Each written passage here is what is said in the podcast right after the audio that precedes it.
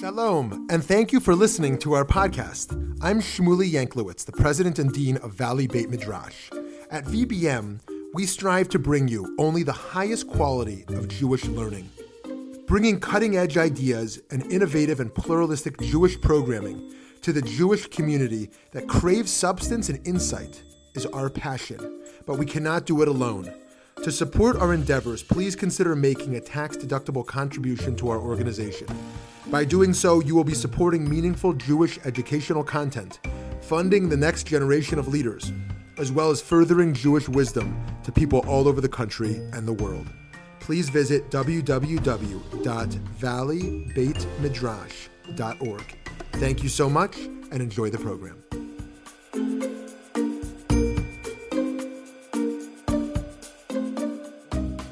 Um, I'm very honored to be here. I'm grateful. Um, uh, Rav Shmuley and I know each other when he was in Los Angeles, and I've been a big fan of his ever since. So, um, and I'm grateful that you're all here.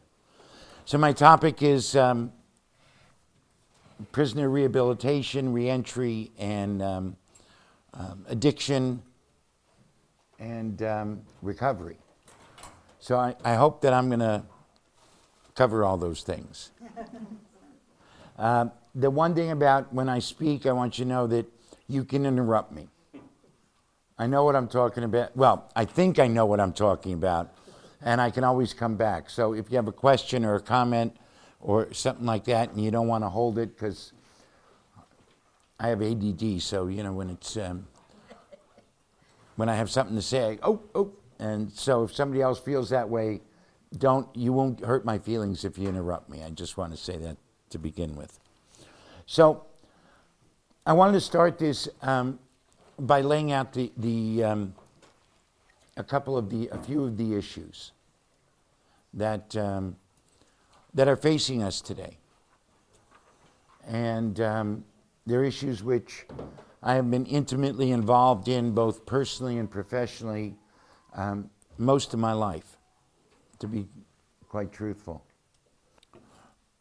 Addiction be it to drugs, alcohol, gambling, sex, food, even the addiction to need to be right, has been with us for so long. Actually, I call it um, the, the addiction to perfection. And it has driven us to so many, um, I believe, bad places. It all starts out as a solution. Even being a criminal starts out as a solution. And I think that, that um, we don't really understand what happens for, for criminals, so I want to explain it a little bit. I grew up a nice Jewish boy in, in Cleveland, Ohio. I was president of my USY group, bar mitzvah, went to Hebrew school, confirmation, Hebrew high school, all of it. And ever since I can remember, I always felt like I was half a step off. So even as I'm looking at all of you today, and some of you I know, I believe that you guys all have life figured out, and I'm still trying to get it figured out. Now, that caused great psychic pain.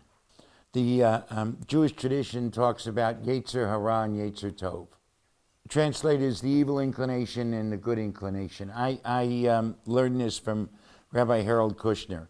There's the earthly inclination and there's the divine inclination. Because we're set up we're set up in a war, an inner war, in that we have bodies, we have um, desires, we have minds, etc., and we have a soul. And the soul is given to us by God.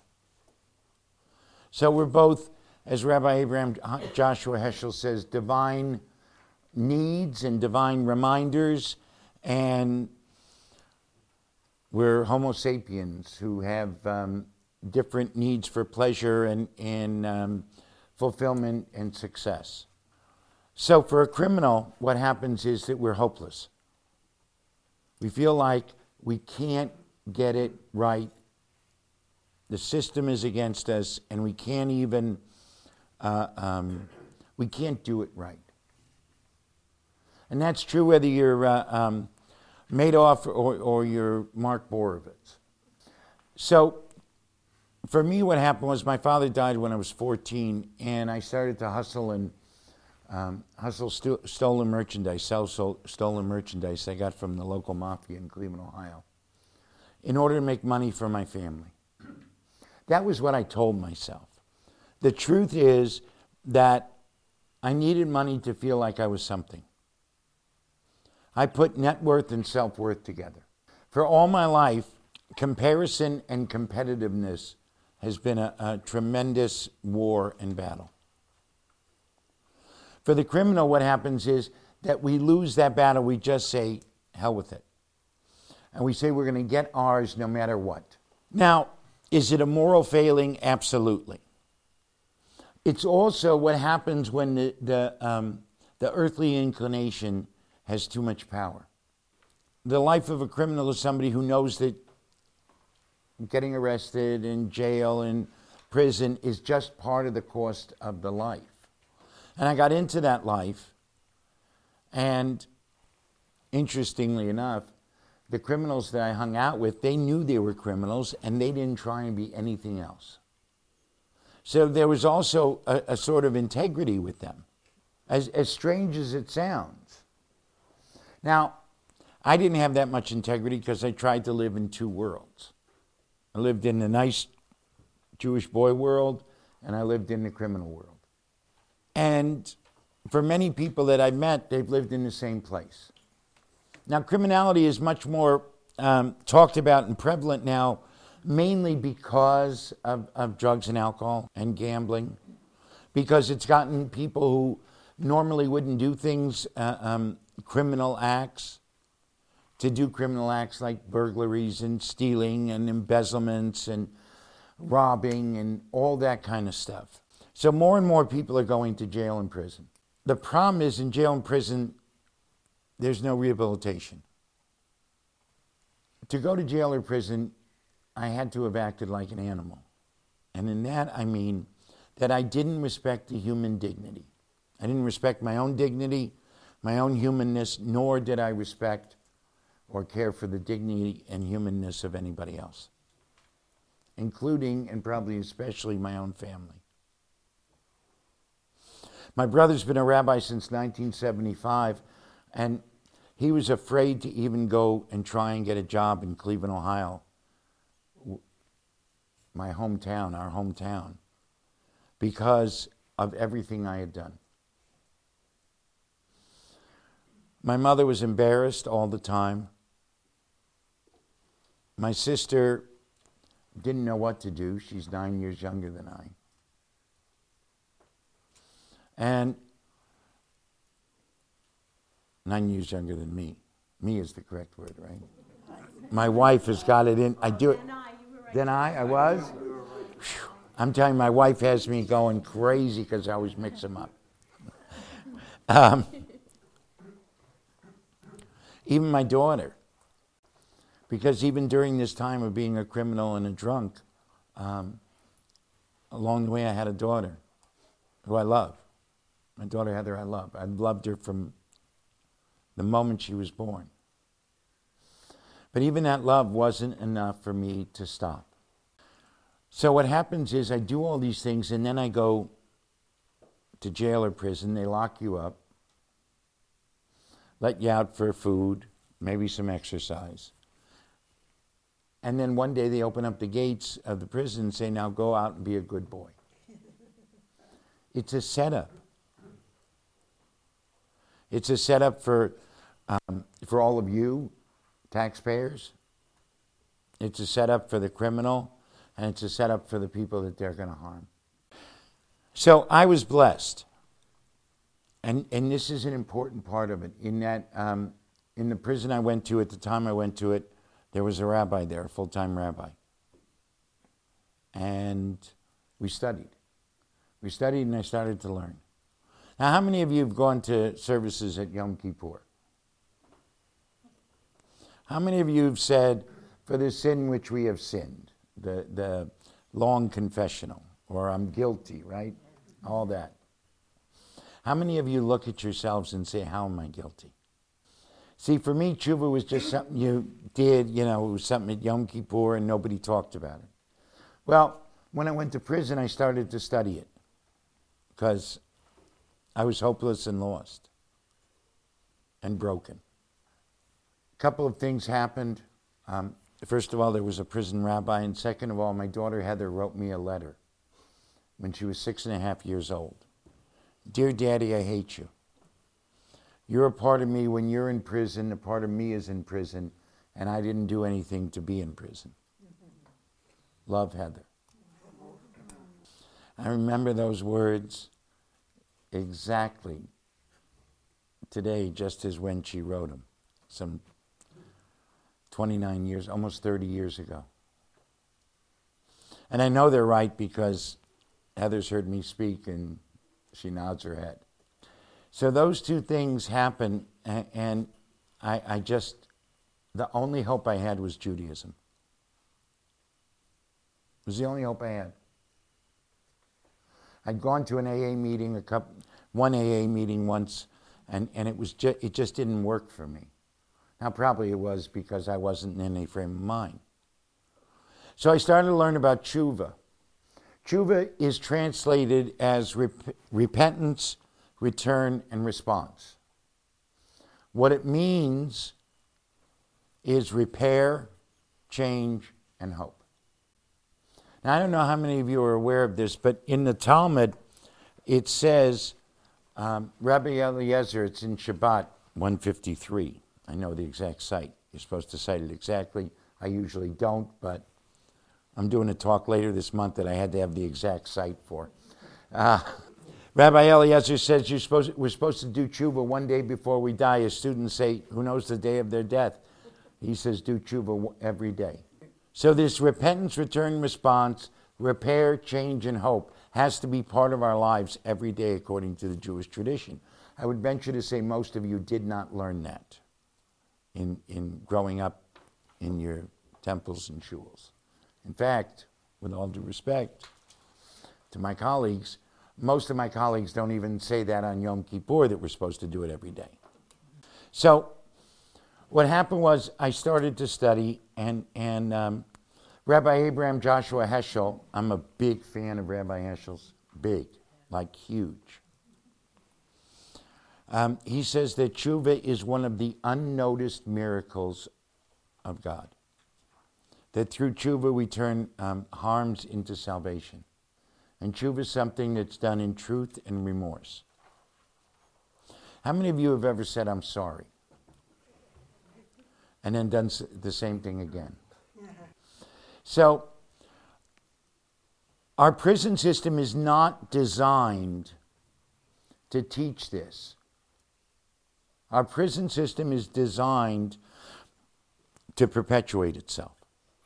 A prison guard who may or may not have a high school diploma, maybe just a GED, and may or may not have any college, makes eighty to hundred thousand dollars a year in the state of California. They want to perpetuate this system we have this lock them up policy. It sounds great, but eventually people get out. So I think that it behooves us as a society to, I'm not saying don't punish, I'm not saying that, that um, people aren't supposed to be held responsible, because I believe in personal responsibility to a tremendous ex- extent. However, as long as we're going to um, hold them responsible for the crimes, let's hold them responsible for change as well. Okay, sorry, this was a few things back. Um, but when you're talking about, you know, we're supposed to repair, change, and hope, what part of that is us and what part of that is God? How does that work from your your frame of mind and your understanding of, of it? Yeah, that, that had to be the first question out. It's great. It's a great question. What part of repair, change, and hope is us, and what part of repair, change, and hope is God? Um, I, I, believe that um, my experience is that you can't separate it. I went to a lot of people and did tshuva. The only way they heard me was because of God, because of that spiritual connection. So, God helps me to be unafraid of facing myself and facing you. And if not unafraid, at least more afraid of hiding than of being transparent. See, that's the other thing about the life of a criminal or an addict. We're, we're in a constant state of hiding. Now, my book is called Recovery, Finding Recovery in Yourself in Torah because Torah was, was and is the basis of my living. In the third chapter of Genesis, um, God says, Ayeka, where are you? Adam says, I'm hi- I was ashamed, so I'm hiding. Think of how often any of us are embarrassed, ashamed, afraid to say what's real for us. To say, this is who I am. And all you guys, all you people are like legitimate people, I think. And so, you know, can you imagine those of us who are scared to death of our own shadow? How hard it is. So we've been, um, we've been hiding for so long. It goes all the way back to Adam. Now, the mystics say that tshuva was put into the world before the world was created because tshuva is the place where I don't hide. That's the process of not hiding. And as long as I hide, I stay addicted to whatever. We're all put on, the, uh, um, we're all created in the divine image, and all of us have a different purpose. Pardon me, in Sanhedrin um, 37a, it says that we all come from one Adam for three reasons. The first reason is whoever destroys a single soul, it's as if they've destroyed an entire world. Whoever saves a single soul, it's as if they've saved an entire world. I learned this from uh, Rabbi Yitz Greenberg. Brilliant, brilliant, great spirit. He said, so that means that each human being has infinite worth and dignity. So I ask the question do you treat yourself with as if you have infinite worth and dignity? Do you treat another person with in, as if they have infinite worth and dignity? Because as a criminal, I have none, nor do I see yours. As an addict, as an alcoholic, I don't see it either. As a person who needs to be right or thinks that I'm, I'm always comparing or competing, I don't ever see you as a human. I only see you as an adversary. The second reason is so that nobody could say that my father was better than yours. So we all have equal infinite worth. The third reason, according to the Talmud, is that um, when humans mint coins from the same mold, every coin comes out the same. God mints all of us from the mold of Adam, and each one of us are, is unique. So everybody should carry a piece of paper around in their pocket that says, The world was created for my sake. Not that that gives me entitlement, gives me obligation. I have a unique, unique Torah, a unique word, a unique way of being that's going to enhance the world. I didn't learn that. If I did learn it, I didn't remember it. It wasn't ingrained in me. And today, um, we do a lot with um, parents and, and parenting. And there's a lot of books out about this. Um, we had uh, Julie Lythcott Haims who, Haims, who wrote a book, um, How to Raise an Adult. She was the uh, former admissions director at Stanford. And she said that kids come in and, and they even know when the parents are writing the admission um, essays. And kids come in and, and they're treated as investments. I mean, my poor mother, she could say, I have a son who's a rabbi. She bragged about my brother. Her daughter was a, um, a buyer and a merchandiser for major uh, um, national chains. She never bragged about her son, the criminal, though. I want you to know that. In knowing all this, in learning all this, albeit when I was 35, I started, I started to see a way of living that was different than what I had been.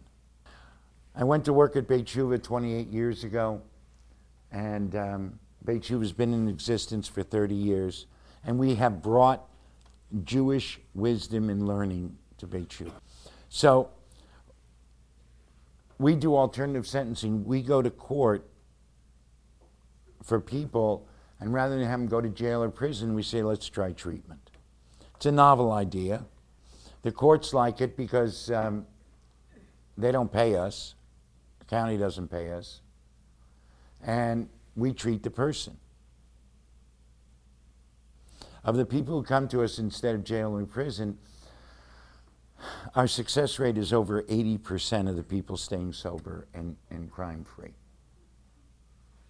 I used to work for a company that ran a call center in a women's prison. And as part of that, we gave them job training, and they got job experience while they were in prison. And then I started the program to teach, teach them how to write resumes and interviewing skills, so when they got out, they could get a real job. And they wouldn't repeat the cycle. The recidivism rate for our inmates was very low, Right. you know, and so, yeah.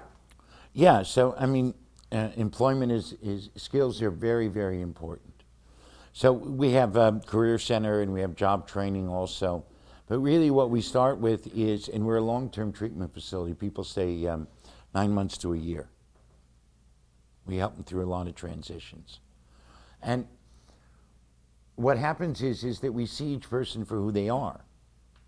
So everybody's got to be spoken to a little bit differently. Proverbs says, teach each child according to their own understanding. Well, if you have a cookie cutter mold, then you're missing the, the uniqueness of the individual. It goes against a basic teaching of our Talmud. So, what we need to do is we need to get our government and, and our cities and states to put rehabilitation in as part of, of um, incarceration. Because even though it might cost a little bit more on the front end, the benefits that we reap is that people don't keep going back and people don't, we cut out, we diminish greatly victims of crime. So where there may not be a, um, a tangible credit to the debit of, of, um, of adding more uh, uh, staff to the jails and prisons, the intangible is that less people, less prisons needed, and less victims. Kind of makes sense to me. So we do this alternative sentencing at Beit Tshuva, and um, we also see pe- we, we have people in our facility who have never been to jail and prison. And what I really want to do is, is go more into the recovery part of it. I think I've sort of laid out addiction and crime, right? Probably some of you know somebody who's has an addicted um, relative or friend or might even be a family member. So for us, recovery is what's important. And what are we recovering? We're recovering our integrity. We're recovering our humanness, our humanity. We do this through truth and transparency, authenticity and responsibility. We call it art authenticity, responsibility, truth, and transparency. And that's what I believe life is. To live life well, we have to live life, as Rabbi Heschel said, um, as a work of art. So, to do that, I have to let go of shame. I have to let go of being a victim. That doesn't mean people aren't victimized. It means I have to let go of the identity. It doesn't mean that I don't embarrass myself and others. It means I have to let go of the identity of shame. In fact, that's what tshuva is about. so John Bradshaw, the famous uh, um, um, psychotherapist, said that shame is for who I am, guilt is for what I've done. That's what makes tshuva so powerful because tshuva says you have done something wrong and you can repair it. I'm guilty. I'm guilty of many things. And every time I'm guilty, I feel the pain that I've caused. See, because remorse is different than I'm sorry. Rem- I'm sorry, it's a throwaway line. Really, I'm sorry. I'm sorry I hurt your feelings. So, what's next? Remorse is feeling the pain of it. One of the attributes of, of the prophets that Rabbi Heschel speaks about is a painful rebuke. We have something called tochacha. Uh, in fact, it's part of the holiness. You shall surely rebuke your neighbor. So for me to tell somebody um, that they're doing something wrong, I have to feel the pain of having to tell them and the pain they're going to experience in hearing it. When I rebuke myself, I have to feel the pain of what I've done, both to me, to God, and to another person. Feeling the pain of it is much different than saying I'm sorry. So the first thing tshuva is is a cheshbon nefesh. It's a, it's an accounting of my soul. Then I have to confess. I have to say it out loud. I can't just go into the air, you know, go out to Sedona and just say all my sins and in that great spiritual vortex, everything be forgiven. I have to go to the person that I've harmed. And then I have to have a plan on how I'm not going to do it again. So over these last 30 years, Beit Tshuva is engaged in the work of tshuva with thousands of people and families. And only through that work have people transformed. Only through finding out who I'm not, clearing that away, can I find out who I am and be authentic.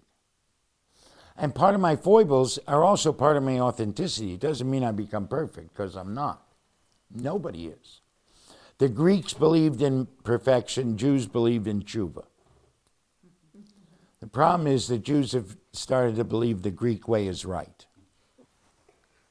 I'm glad. I thought that was a good line. Thank you. And, and I'm here to say they're not. So, think about this. What our tradition says do tshuva one day before you die. In, in Tractate Brachot, the rabbis say that in a place where a Baal Tshuva stands, where a master of Tshuva stands, not even the most saintly can reach. I mean, that's a terrible line. I mean, think about this. In fact, my brother and I, my brother Neil and I, one time, I was written up in a book called um, um, Stalking Elijah Searching for Today's Mystical Masters by uh, Roger Kamenetz. He wrote The Jew and the Lotus also. Both great books. Um, and my brother calls me up and he goes through a 20 minute rant of how unfair it is. He says, I've been a rabbi, I've been a good guy for 20 years. Uh, you know, 20, I think it was about 20 years at that time. He says, You were a shtick dreck, a, cr- a criminal, a no good Nick. All of a sudden, you turned good. You're a mystical master. Me, I'm just a poor schmuck. he does this for 20 minutes. I am laughing. I'm laughing so hard I'm crying. He's crying. He's laughing so hard. And it, it was really, I mean, he wasn't upset or anything. He just, it was so funny. I said, Well, Neil, you know what the Talmud says? He says, Yeah. He says, I really know what the Talmud says. so then I said to him, I said, Well, you know, if you didn't think you were so perfect, then you could be a Baal Tshuva too. He just cracked up. He started laughing. He says, how come you always get it right, even when you do it wrong? so, I want to tell you a little bit about how tshuva's changed me. My brother Neil, I used to call him up and get money from him all the time under false pretenses. And, and um, he used to he used to wake up at least once a week from a nightmare where he had to come to California um, to identify and pick up my body. And he never knew where I was unless I was calling him for money. So in these 20, in these 28 years, um, my brother and I talk anywhere between um, four to six times a week. He never has to wonder where I'm at. My daughter, Heather, she can count on me all the time. From the guy that she hated, from the guy who couldn't take her, wasn't, wasn't around to take her to her first day of school. We do everything together. Her niece, her, her half sister's uh, um, daughter, just was in a play, and I showed up there Saturday so that um, my wife Harriet, myself, and Heather could all sit together. So she knows her daddy cares. She knows her daddy shows up. And we talk on the phone. We talk, text, um, email, or see each other every day of the week. Those are my tshuvas. And what's it do for other people? It gives them hope. Okay, there's families who've come to Beit Tshuva hopeless, and, and people who've come to Beit Tshuva hopeless, and they leave with hope and they leave with change. Did your brother always provide you with money when you asked? Absolutely, up until the end. In fact, his tshuva to me was, I should have cut you off years before. I mean, really, for years he never told anybody he had two brothers. We have an older, bro- we had an older brother who passed away um, in 2001 from complications of MS. Um, but he never told anybody he had a, th- a second brother. He had one brother and one sister for years. Yes. How did Heather turn the corner to finally trust you again and want to reconnect with you? How did that happen? I showed up. I showed up. I went to therapy with her. I didn't miss anything. I called her. I saw her. I just kept showing up. She would push me away. I would show up. She'd say, Get out of my life. I would say, Sure, and show up. I just kept showing up. In fact, that's the secret to my success. I just show up. There's a lot of people that are very sad that I show up. Um, to this day, even. Uh, so there was this young man. Um, his mother called and said he was drunk in, in a hotel. It was a referral from somebody else. And so I sent somebody to go get him in the hotel. He shows up and I'm talking to him. This is back in 2000. He's sober for a while. He relapses, goes to another place, comes to us again. And finally, in 2002, he calls me up. He says, I need help. I said, okay. I showed up. I took one look at him. He was in an attack of pancreatitis. And so we got him over to the hospital. And um, I said to him, You got to be done. He said, I'm done. I can't do it anymore. So we started a study. He came back to Beit Tshuva. We started a study. He went to work um, at a catering company that was affiliated with us. And slowly he went back into his family's business, which is tomato farming in South Florida. Six years ago, almost seven years ago now, um, in 2000, actually six and a half years ago, in 2010, he signed a, um, um, an agreement with the Coalition of Immokalee Workers for the Fair Food Act. Which said that um, farmers, there were companies signed on, you know, um, end users, that said the tomatoes had to be grown and, and um, that the workers had to be treated well. And in those days, 2010, 9,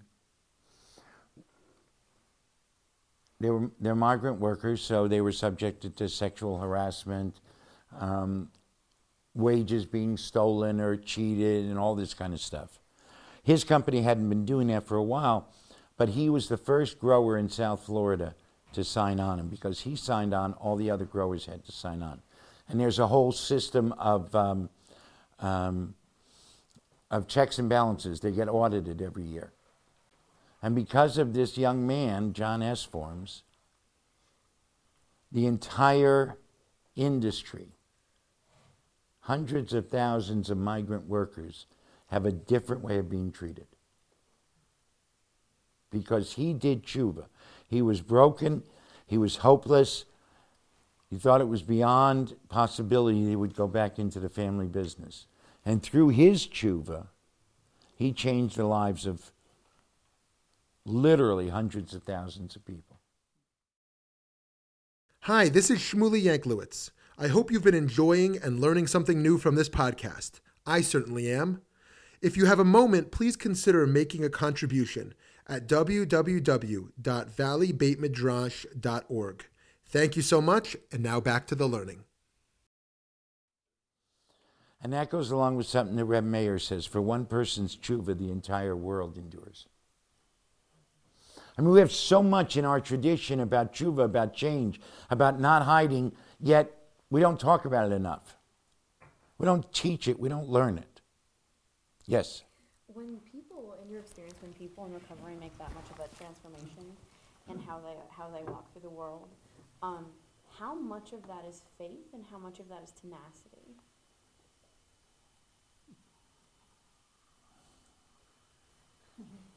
Sorry. like, are they doing it themselves out of sheer will, or is it something? No, no, everybody has a spiritual experience, has a psychic change. Everybody who's in recovery has a psychic change. There's, uh, um, I mean, it takes both. It takes faith, spirit, and tenacity. That's what it takes to be a Jew. So you said that um, AA didn't work for you, but do you guys use AA? Yes, we use the 12 steps, and, and I go to AA. I mean, you know, I'm, I'm, I'm a member of Alcoholics Anonymous. No, that was before, um, before prison, yeah. Yeah, no, I, I believe in the anonymous programs. I differ with them. Of course, I differ with everything. you know. Um, so I brought these sheets because I wanted to um, actually give you something to do. Whether you do it here, you do it at home, that's kind of your call. So, chet is an archery term. We say al chet shechatanu. That's the long um, confessional where we beat our breasts. It's actually an archery term means missing the mark. So these sheets have where I missed the mark and where I hit the bullseye. Because are there any accountants in the room? So if you're going to do an accounting, you have to do assets and liabilities, right?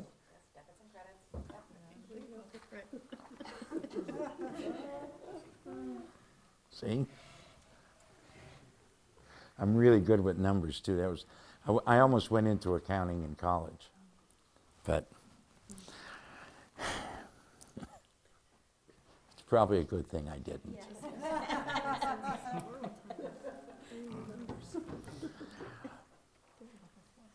So, so if you look at the miss the mark, how or when did I miss the mark? That's the first step. So here's the thing, though, okay? In order to miss the mark, I have to tell myself something that makes it okay to do it. How many of us knowingly would do something to hurt themselves or others? One. I have, I'm just being honest, I have in the past. No, There but was a payoff. Right, there's a payoff. So something made it right. So with my daughter, I'll give you Heather as an example. Where I missed the mark was I abandoned her. Basically. I went to prison. I was drunk. How long were you in prison for? I did um, about six and a half years uh, on the installment plan. So for her, the first eight years of her life, I probably did um, about five and a half, in and out, in and out. Um, what made it right? I was stealing and hustling because I wanted to make sure that she had enough money and, and, and she could, I could buy her whatever she wanted. That was the story I told myself. So all of us have a story. Um, so I have a lot, of quite a bit of familiarity with twelve-step programs. Is this the four-step inventory that you guys use? Well, this is uh, um, four through nine, yeah. Oh, okay, so you don't use just like right out of the big book? Yeah, no, we do that too. Yeah. We do that too. You do? Yeah. So this is, um, I, This is my Jewish way of doing it. oh, His version of to get Mr. to, Brown to get to the tshuva. Right. Every every week we do um, um, tshuva groups. I mean, everybody goes out to AA meetings and has sponsors, etc. And we do this. Okay. It's both and. The only correct answer, Jewish answer to an either or question. yes. Exactly. So, When you say you do this, does everyone, I don't know how many residents are there, 130 group, or is it mini groups? mini groups, mini groups each week. You're welcome. Yes, Reva. Yes, sir. You said the state doesn't pay, how do you get your funding? Um, some insurance money. We charge families of um, uh, people under 26 because we figure that they would pay for college. So, um, but anybody over 26 or families that can't afford, we whatever they can afford. We're a Jewish charity. We fundraise for five million dollars a year. There's a gala in January. Yeah, we have a big fundraiser in, in January. And we have to raise $5 million every year to meet our budget. We have an $11 million budget now. Wow. It's crazy. It's crazy. Started out, my, my wife, Harriet Rosetto, started it before we were married, before we knew each other. She was the only employee in 1987. Now we have 100. Yes, sir. Do you have a medical staff? We have psychiatrists who come in from uh, uh, UCLA. And is the process they leave detox and then intake or? Yeah, we don't do it detox. We don't do detox. It's So, um, your relapse and recidivism rates sound a lot lower than a lot of the private, um, rehabs out there. Um, what, what do you think makes the difference if they're using similar programs and they're making everyone go to twelve step and all of that? well because again, okay. So so um, this everybody we start out with Torah study every morning. Everybody goes to Torah study, um, and each person has a spiritual counselor, an addiction counselor, and a therapist. So spiritual counselors are advocates for the soul. I used to be the only one. I used to see 70, 80 people a week. It depends. And the addiction counselor and the therapist. And the addiction counselor and the therapist are two separate people in your Yes. Okay, okay. Yes. So when I say it depends, it depends. Some people have a slip and it's caused by some event, and some people just, we don't think we can help. It, it- so it really depends on the connection and, and the circumstances. We take each case on its own merits. Yes, sir. I, I have to step out. I have two quick questions. Do you have to identify yourself as Jewish to be eligible? No, we're a Jewish faith based non sectarian. That's how crazy we are. And my second question is, are you based purely in the LA County area, or you go further down south to say San Diego?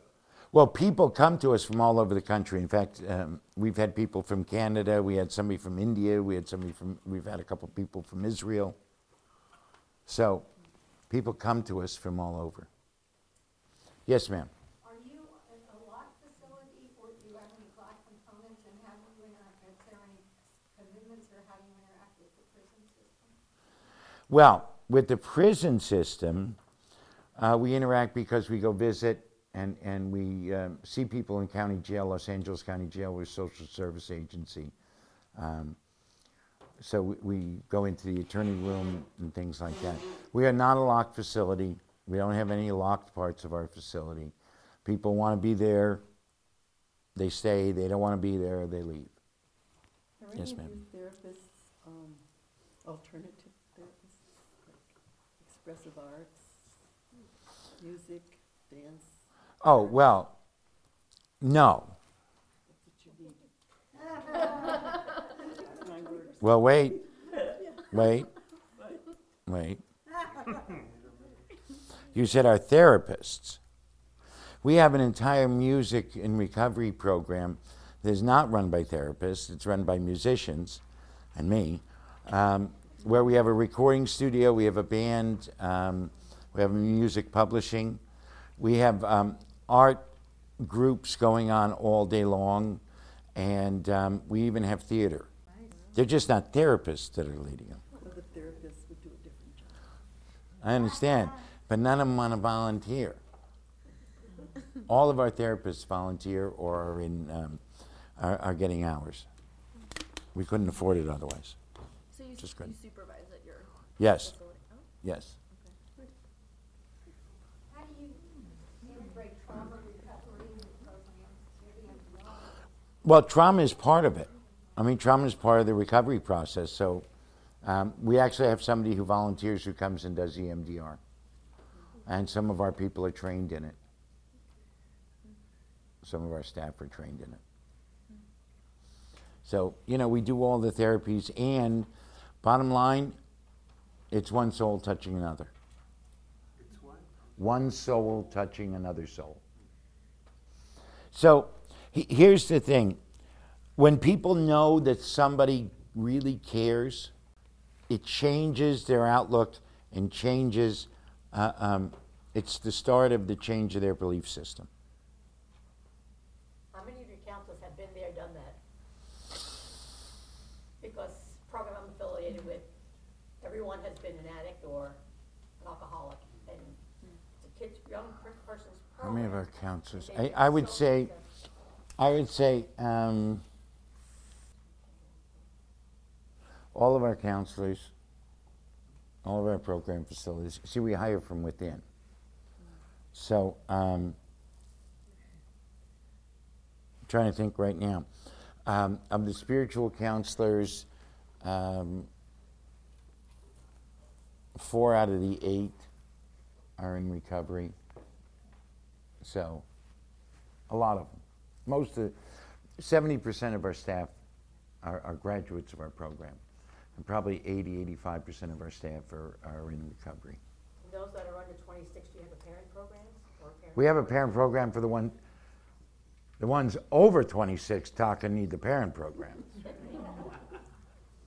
I mean, I go places and somebody says, "My son has a problem, my boy." Really? How old's your boy? Fifty. What's the problem? He still lives at home.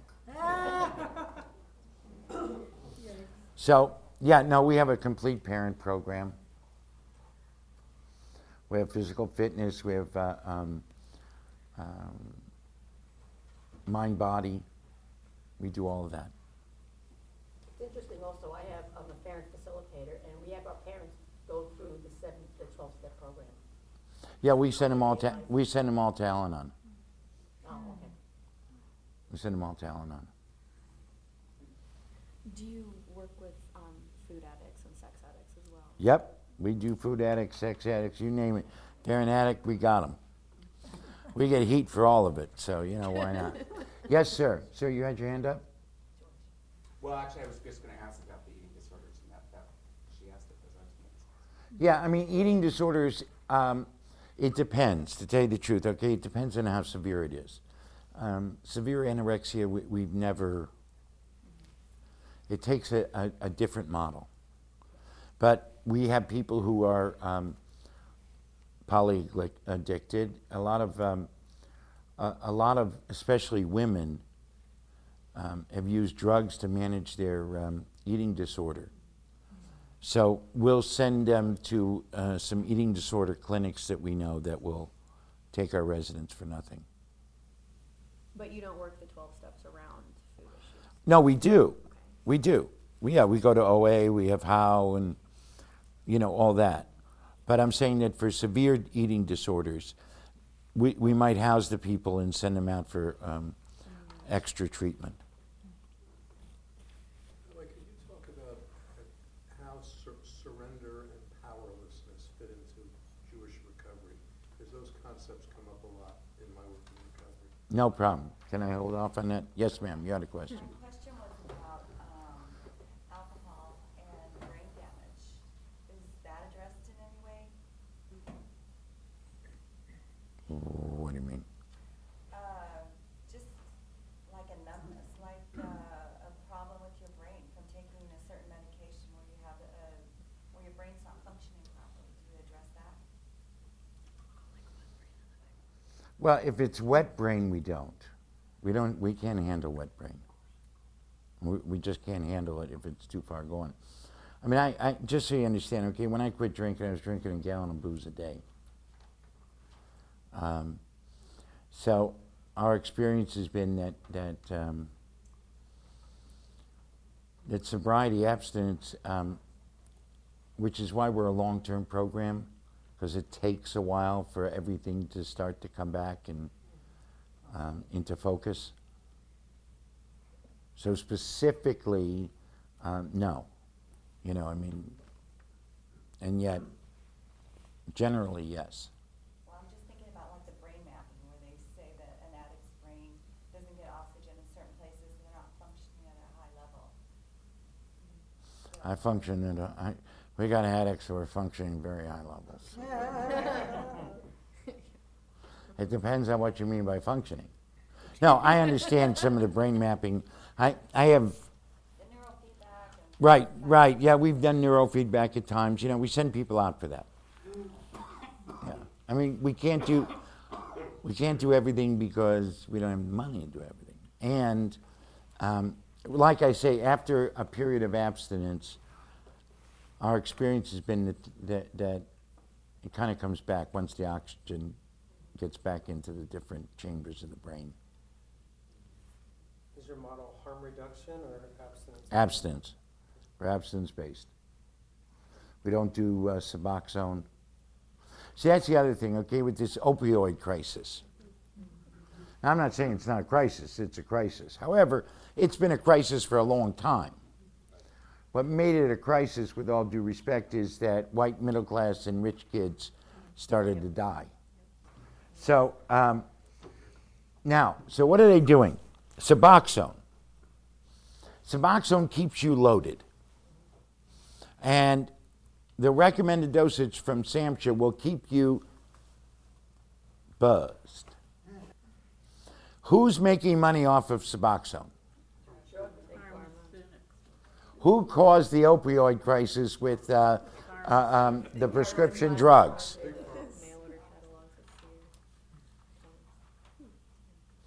Now, the government hasn't figured that out yet, but, you know, we're trying. What? Yeah. Well, no, methadone keeps you a little bit more loaded. So we, we believe in abstinence. We've had great, great success with abstinence. We do send people out, chronic relapsers, for Vivitrol shots. I'll tell you why. Vivitrol is, is uh, naltrexone. Um, the reason we'll do that for a period of 90, 90 to 180 days is because if they're a chronic relapser, then if they use with the naltrexone, with the Vivitrol in them, nothing happens. And um, they only have to make a decision once a month. With Suboxone, they have to make a decision every day. So, we like to play the odds. Um, so, to answer your question, surrender and powerlessness. Rabbi uh, Soloveitchik, in his book um, Lonely Man of Faith, says redemption, and I call it surrender, happens when humble humans allow themselves to be confronted and defeated by a higher and truer being. I say a higher truth. So surrender and powerlessness is not something that's new to Judaism. It's built into the fabric. I mean, Sinai was, we said, Na'aseh v'nishma, we'll do and we'll understand later. That's surrender and powerlessness. So the other thing about powerlessness is that you have to, um, here's the paradox. As soon as I said, um, I'm powerless over alcohol and my life is unmanageable, I could stop drinking and get my life together. Now, I have the power of choice. What I'm powerless over is as soon as I take a drink, everything starts to go a little bit out of focus. Now, that's not true for every person, but for me, I could handle two drinks. If I had the third, I was drinking the bottle. Do you know how often I stopped at two? right. So what happens is, is that I, as the second step says, came to believe a power greater than myself could restore me to sanity. For me, it was that there's a higher and a truer being. There's a higher truth. One of the exercises I have people do is um, when do you defeat a higher truth and when are you defeated by a higher truth? See, the mistake a lot of people make is that, um, again, I learned this from Rabbi Heschel, that religion is, is, is the answer to the questions. And religion also supplies us with the que- right questions. Most of us have the right answers to the wrong questions. I told you about this psychic pain I felt inside, this constant war between my earthly inclination and my divine inclination. So my question was, how do I get out of this? How do I stop feeling this? Booze was a good way to stop feeling it. Had I said, how do I get through this? How do I deal with this war inside of me? I would have had a different answer. Most people have the right answers to the wrong questions. In fact, Reb Nachman, the Hasidic matter, uh, ma- uh, master, said, What's the question this experience is the answer for? What's the question my life is the answer for? So, going back to these sheets, which is one of the ways I, I, I, deal with powerlessness and surrender, I have to take a look after I know the story I told myself. I have to take a look at who is impacted, including God and myself. This was a tremendous uh, um, awareness to me that what I do impacts God. Remember, God calls out, Rabbi Heschel wrote a beautiful book, God in Search of Man. God searching for me. Am I turning around and saying, Here I am? Hineni. And then how are they impacted? This is where the remorse comes in. I have to feel the pain. So with my daughter, with Heather, how she was impacted was she learned not to trust. I stole her ability to trust from her. Whatever I went to jail for, that's the crime. Then I have to take a look what did I learn from all this? So I learned that I matter. I learned Heather matters. I learned that showing up uh, um, is important. I learned that I don't have to be that I have to stop believing the lies I tell myself. And then what's my tshuva? How am I going to make it right? And what's my plan for not doing it again? So the way I made it right was I've had conversations with my daughter. Even when she was eight and a half years old, I had a conversation with her. And I confessed to her everything I did. And I made her know that I understood how hurt she was by me. And I've spent these last 28 years making sure that she knows I always show up. And she can count on me. So when she has a problem, she calls me.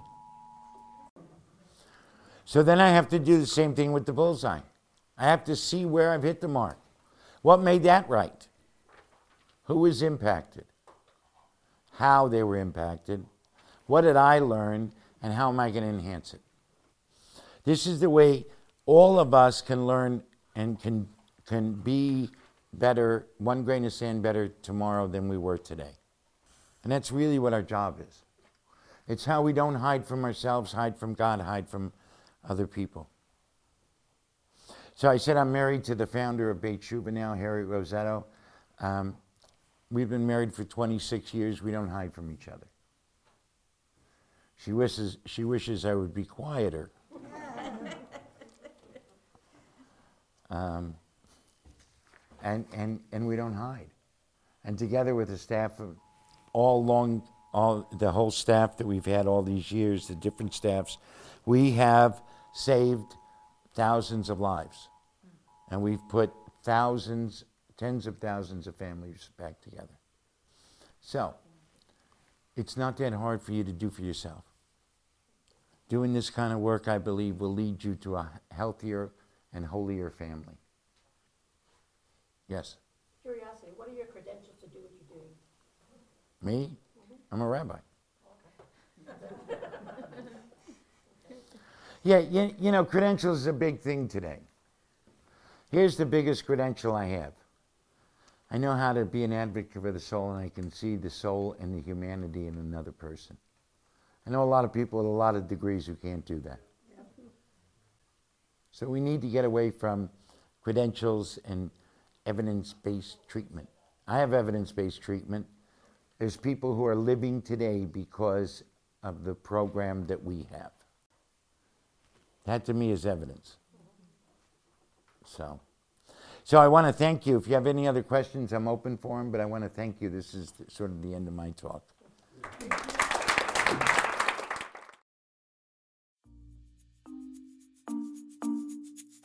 Hi, this is Shmuly Yanklowitz. I hope you enjoyed listening to this fascinating lecture. At VBM, we strive to bring you only the best in Jewish educational programming. To do this, we host a wide variety of events throughout our learning season, including panels, classes, and lectures, like the one you've just listened to. Please consider going to www.valleybeitmidrash.org and donating to Valley Beit Midrash to support the expansion of meaningful Jewish education. Thank you so much for listening.